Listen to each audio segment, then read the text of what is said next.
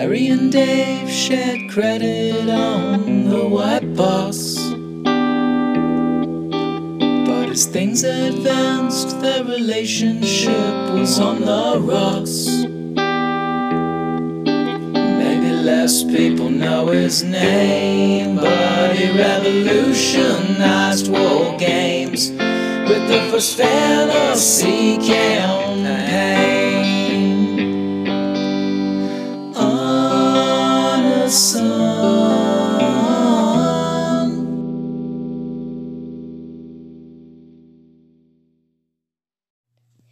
Welcome to the Fod Eater Fod Pass.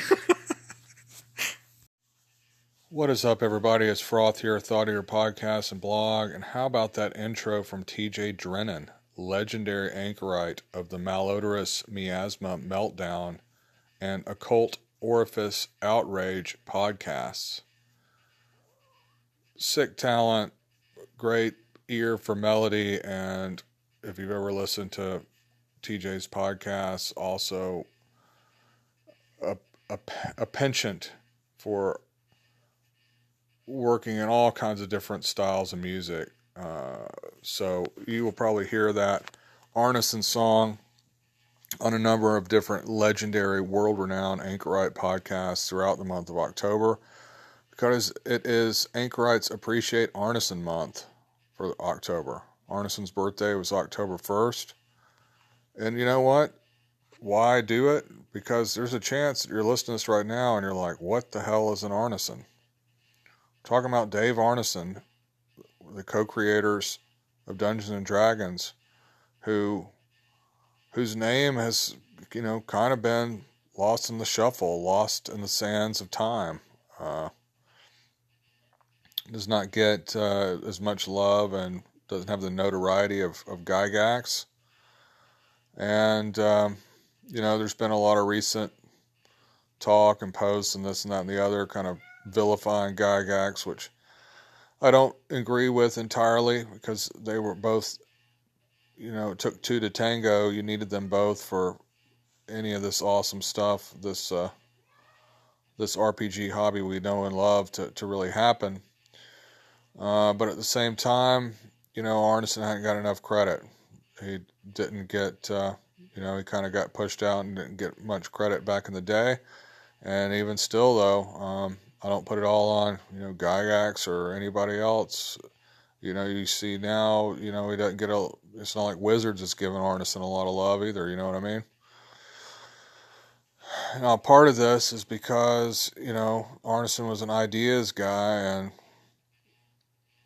didn't leave a long legacy of a bunch of other role playing game designs and everything. And, and it's almost like that makes sense because so much of what Arneson did was not put down, you know, really on paper, wasn't codified. It was rulings, not rules, playing by feel in his own system and his own mind.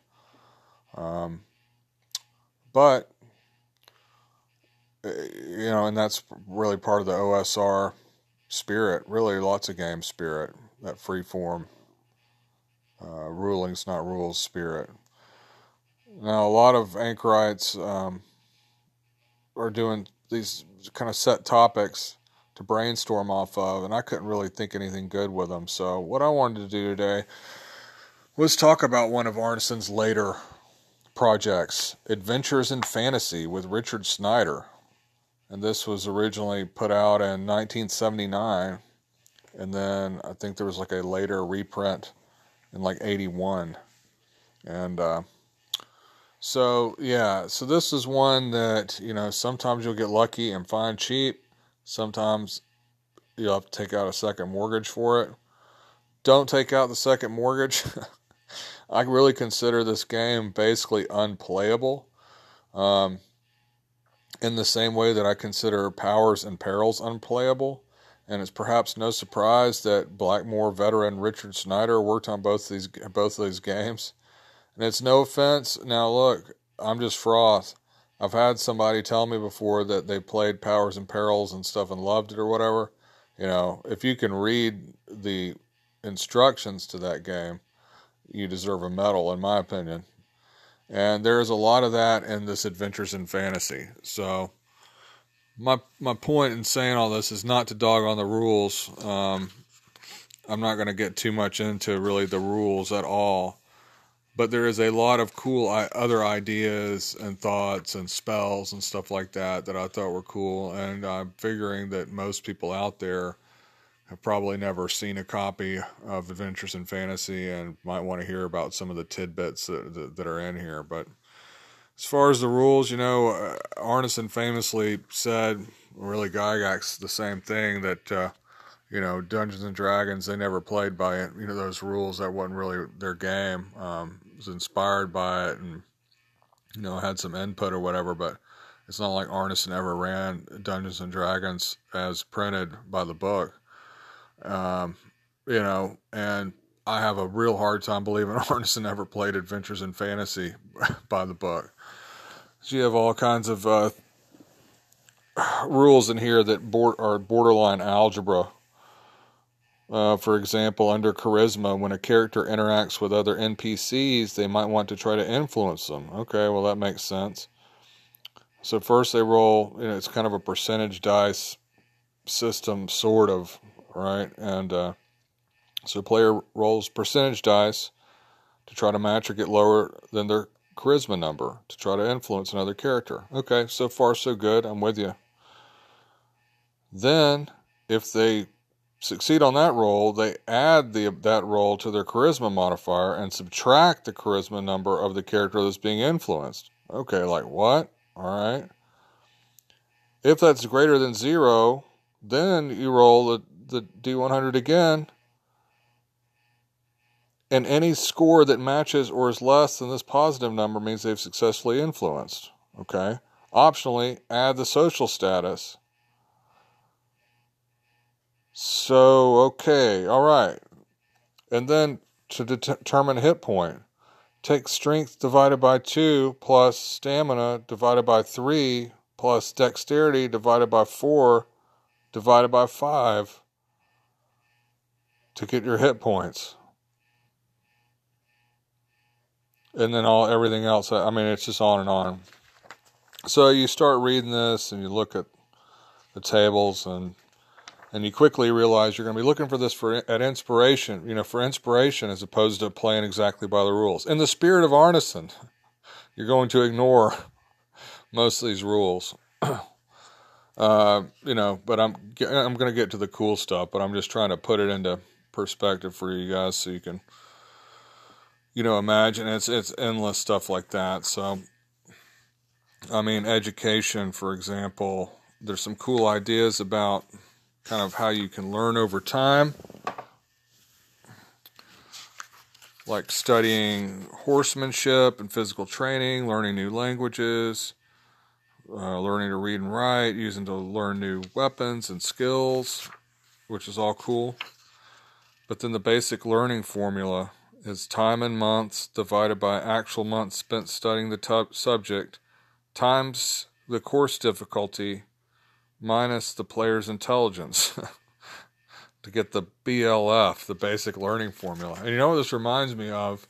It starts reminding me of Gygax's uh, uh one of Gygax's games after D and D. After Gygax, you know, was was pushed out of TSR and started working on Mythus. You know, the Dangerous Journeys was the only one that really saw release, you know. Um, and Dangerous Journeys is filled with cool ideas, but it's basically ends up the same thing, kind of unplayable and all these weird acronyms and everything else. I know at this point it probably doesn't sound like it's Arneson Appreciation Month. It sounds like Froth is dogging on this whole game. It's not my intention. I'm just trying to.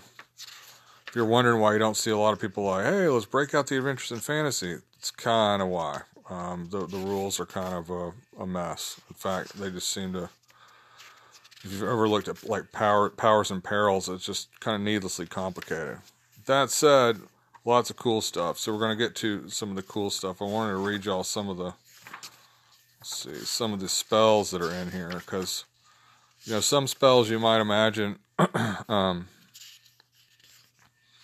are kind of similar to D and D and everything, but then there's some that are you know, kind of wholly original, or or at least phrased in interesting ways, like agriculture.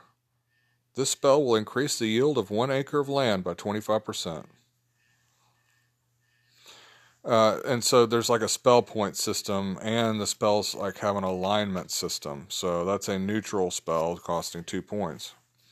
Here's one that's a chaotic spell costing nine points Annihilation.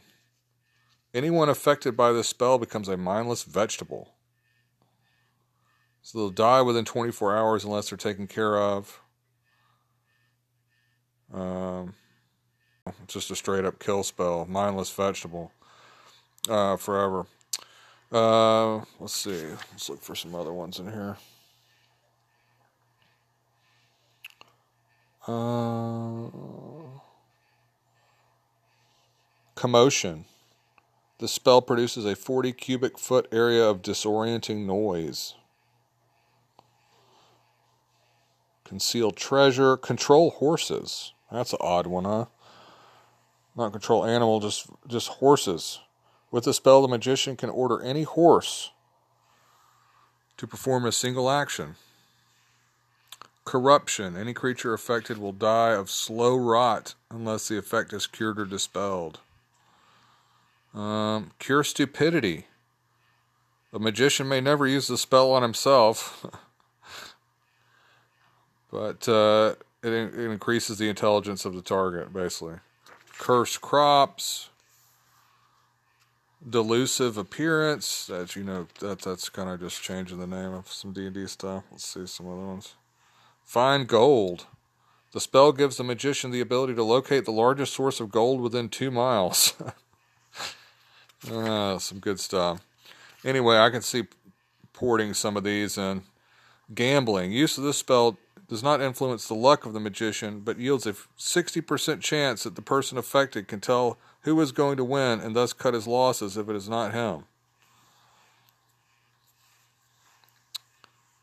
Um, I don't even know if this is inter- interesting to y'all. It's interesting to me. Hopefully, it's interesting to y'all. Insolence. The victim of the spell will be insolent in an extreme manner to anything or anybody that he meets. Um, insolence. All right. Uh, Iron Mist. This spell affects only those creatures that are affected by iron. It establishes a mist of mystic iron in a circular area. If the victims fail the saving throws, they are petrified. Mind control, mad fury. Mad fury, once affected, they'll fight anything they can see. Um, Persecution. The victim of this spell will feel persecuted every waking minute by invisible demons. Damn. Gotta hate somebody to cast persecution on them. Uh, rain, you know, just cause rain. Um, yeah, take a quick break and I'll come back with some monster stuff. And now, a word from our sponsors. All right, so before I move on to some of the monster stuff, uh, there's some other cool spell stuff I did want to mention too. They've got this one system of, of fairy magic, and uh, basically you can use these songs or runes, and there's only certain races that can do it elves, dwarves, troll lords, and fairies. And so these are kind of like different sorts of spells, like the Song of the Shield, Song of the Sword, Song of the Horse, Song of the Arrow. Like the Song of the Arrow this song will increase the chance of a fairy made arrow to hit a target by 15%. There's all kinds of additional percentages if you haven't noticed. There's uh, there seems like everything has got a percentage exception to it or something, but these are kind of weird like only certain races can use it, like only dwarfs can use the song of the air. And the song of the air allows the caster to speak with any predatory bird while the song is in effect. Um, but anyway, and then there's some rune rune stuff, runes of the fairy. Rune of passage, rune of paralysis, rune of glamour, rune of the astral lord. Uh, rune of astral night. This rune creates a 10 square foot area of astral substance any creature except those native to the astral plane exposed to this sphere must make a saving throw. If they fail to make the throw, they are dead. even if they make the throw, there's a 20% chance, there's another percentage, there's a 20% chance of they're going insane. The rune of astral night. Uh, see.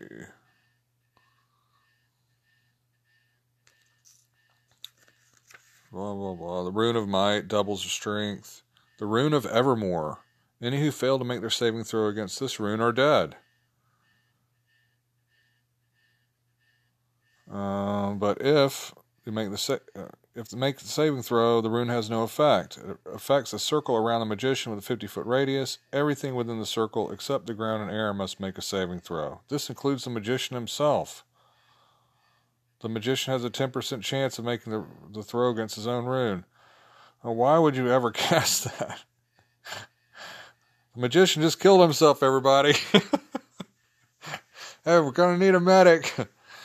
anyway, so there's there's uh, there's lots of good flavor in here as far as monsters and stuff goes, like uh, trolls under trolldom. The troll race is as mighty as any race of fairy. They are the hereditary and habitual enemy of the elf. And it's got troll lords, trolls, the optional troll king, the masters of trolldom. They have uh, capable of casting magic and blah blah blah. And then it's got uh, different kinds of encounters that you might do. So it's kind of kind of like built-in um, random encounters, kind of under the monsters. Uh, troll treasure. It's got the treasure tables for different creatures, you know, alongside them. So I like that. That's pretty cool. So you got your goblins, you got your fairies, elementals, the elementals of fire, the salamander, the magma lizard, uh, the sylph, the thunderbird, the elementals of water, the kin mermaid, and the undines. The elementals of earth, that includes the gnomes, uh, the sons of Gaia. Let's see. See, move on to some more creatures here. The creatures and treasure book. Bunch of dragons. Uh, that's not anything out of the ordinary. But it's got a lot. It's got a whole bunch of stuff on dragons, like their their egotism index. All dragons are egotistic to a greater or lesser degree. The egotism index determines to what degree the particular dragon's egotism colors his judgment and influences his relation with other creatures. So that's kind of almost like a um, reaction table for him. Then the greed index. Greed is also a trait common to all dragons. So the D100 table. I should have got my dice out for this, but you know, if they're traveling with the party for whatever reason, how much treasure they'll share. And it's got a roll on their personality traits open, brave, kind, killer, gluttonous, dull, witty, alignment, bunch of stuff. Dragon breath, the interests of a dragon. Like, hey, this dragon's interested in crafts. A dragon with this interest likes items of artistic value. Or a dragon might be interested in history. Or a dragon with an interest in love. The dragon with this interest is propagating the species. Page after page of dragons. Then a bunch of the dragons' treasure and everything else. We got bugbears. We got ogres. We got trow. Trow are giant cousins cousins and sometimes allies allies of the troll race. The trow is a cruel and stupid eater of men. the trow is a cruel and stupid eater of men. I like that. Black elves, the Anakim. The Anakim are long lived sons of a demonic power. They are also the children of mortal women. The typical Anakim has human intelligence and is slightly larger than the Trow. The Anakim dwell in magically protected castles, and if their intelligence is sufficient, they, they are capable of using chaos magic. The Anakim half demons, half devils. Uh, astral corpse. The astral corpse is an ethereal remnant of a person that used to exist in the material plane. It is only encountered through the appropriate spell of fairy magic. The goal of any astral corpse encountered is to take possession of a living human and thus live again on the material plane. Let's see, will o wisps, the jinn, ifrit, the ghoul, G H U L. The ghoul are hideous desert dwelling monsters. They exist by consuming the bodies of the dead. They revel in misleading humans to their destruction. They just revel in it. Rakshasa, Naga, Tigbanwa. The Tigbanwa is one of the Buso class of demon, fueled by the Bagobo people of the Philippines. The Tigbanwa have long bodies, feet, and necks. Their hair is curly and they have a flat nose and a single red eye. They're found in graveyards, forests, and mountains. Their only food is dead human flesh. They never cease their efforts to make dead flesh out of live flesh. I love the phrasing of this. That's what the, the, the magic of this really isn't in the rules. It's the phrasing and the, the you know the the the you know kind of out there ideas. Um, anyway, minotaurs, dryads, nymphs, cyclops, hydra. The children of the hydra. Children of the hydra are created by planting the teeth from the non-immortal heads of the hydra. Each of the heads will have ten plantable teeth. What are you doing, Johnny? I'm planting hydra teeth. Just planting teeth. Um, the Stymphalian bird. These birds are found only on lakes or marshes. Each bird is capable of firing its feathers as darts. They will each have the effect and range of a short bow. That's pretty. Now that's you can see using that monster, right? That might exist in D and D, and I'm just unaware of it. That might be like a monster manual too, you know, buried in there somewhere. But, um, you know, a bird that shoots its feathers as darts. That's pretty cool. The Nemean lion. The Nemean lion is impervious to damage by the edges of normal weapons. It may be only be affected by magical weapons. That seems like pretty much the only special thing about about it. This lion can only be skinned with its own claws. Cockatrice, apes, vipers, sea serpents. The basic sea serpent used in the game is a catch all creature used to handle many different monsters, from kraken to nessie. In the main, these creatures should be only be encountered at sea. Well, that makes sense. The monster will prey on anything two thirds its size or smaller. Uh, the Aitvaras. The eight Aitvaras is a Lithuanian house spirit.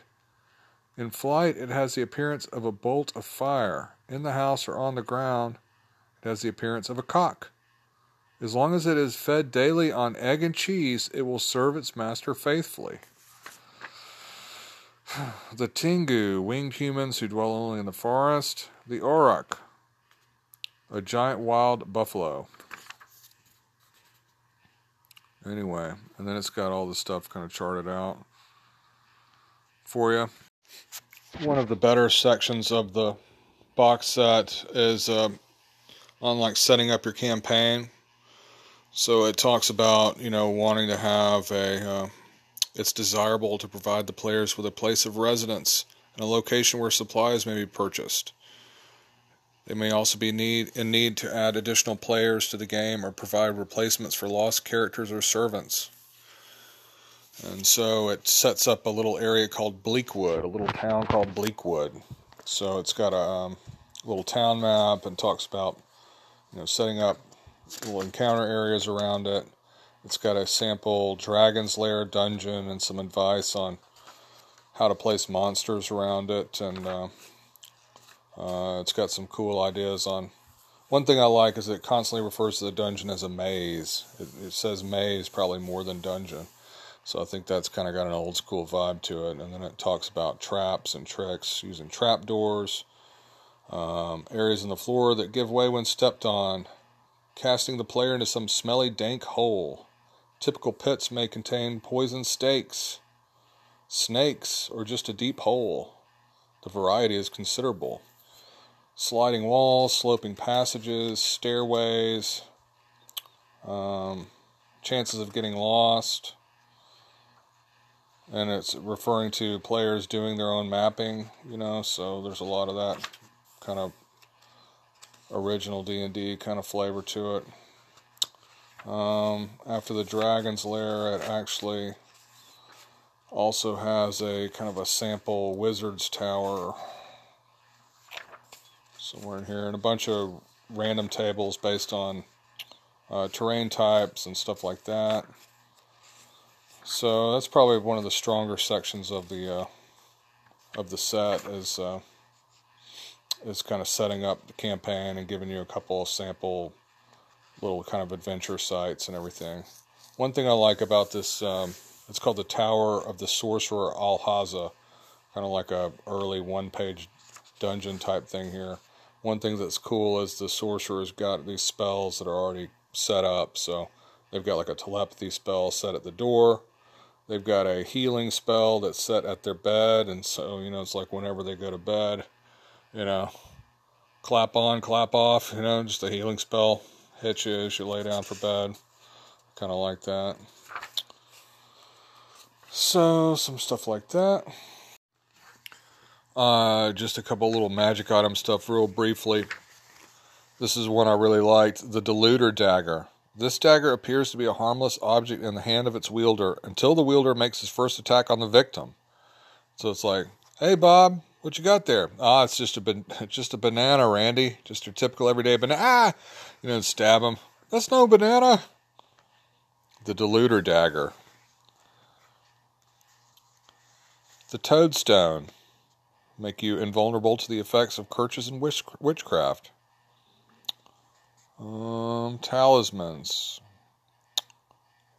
A pearl talisman may be used to place either the bearer or any other person that the bearer desires into a trance.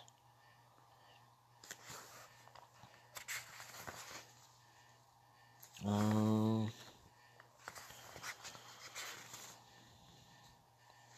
see. Magic swords. Unbreakable sword that'll never break. A traveler sword will allow the wielder to travel at two times normal speed. The pierce rock. The sword is capable of piercing rock. Splinter area, splinter arrows. A sword of splinter arrows. This sword will automatically destroy any arrows aimed at the wielder. So there's some interesting ideas in here that you, you know you may have never seen anywhere else. Anyway, what's the point in all this? Uh, the point in all this is that Arneson was was a creative creative person, and uh, and I just thought for Arneson Appreciation uh, Month that I'd shine a little light on one of the later, more obscure works that Arneson worked on. You know, honestly, I wish Arneson had been more celebrated in his time um, and given some love. I, I given more love, uh, and it's good to see so many people talking about talking about him. Um, accounts I've read of games that he ran and, and everything made him seem like he was just an awesome ultimate DM, the kind of DM that you uh, would happily have your character die in their game, and that would also you know come up with uh, creative ideas that you couldn't see coming, and and also kind of allow you to kind of facilitate the game to allow you to try try interesting things uh, that weren't written in any rule book. You know what I mean? So anyway, that's what I've got for y'all this Friday. Some love for Arneson, uh, father of the game, that uh, inspired so many you know generations and millions of people to roll dice and have fun with their friends. So, cheers, and uh, I'm sure many of the listeners uh, to this podcast check out other Anchor podcasts, but keep an eye out. There's a lot of uh, Dave Arneson stuff going on. Uh, cool stuff on blogs, cool podcasts going on. So, um, you know, definitely check all that stuff out and absorb it and enjoy it. And I uh, hope you have a great weekend. I'm not going to be running my uh, game this weekend. My beloved Bulldogs are going to beat Tennessee down, I hope, Friday uh, Saturday night. But I might still drop something over the weekend. Uh, we'll see. But at any rate, uh, really appreciate TJ Drennan allowing everyone to use that Arneson tune. Really adds something to it. Really magical. Um, wistful, melancholy tune. It's a, it's really a special song that TJ did for that. So anyway, um, thanks for checking this out. Thanks to folks backing me on Patreon, patreon.com forward slash thought eater. It's only a dollar a month if you want to back the show and blog and all that good stuff. And Logan, take us out of here, bud.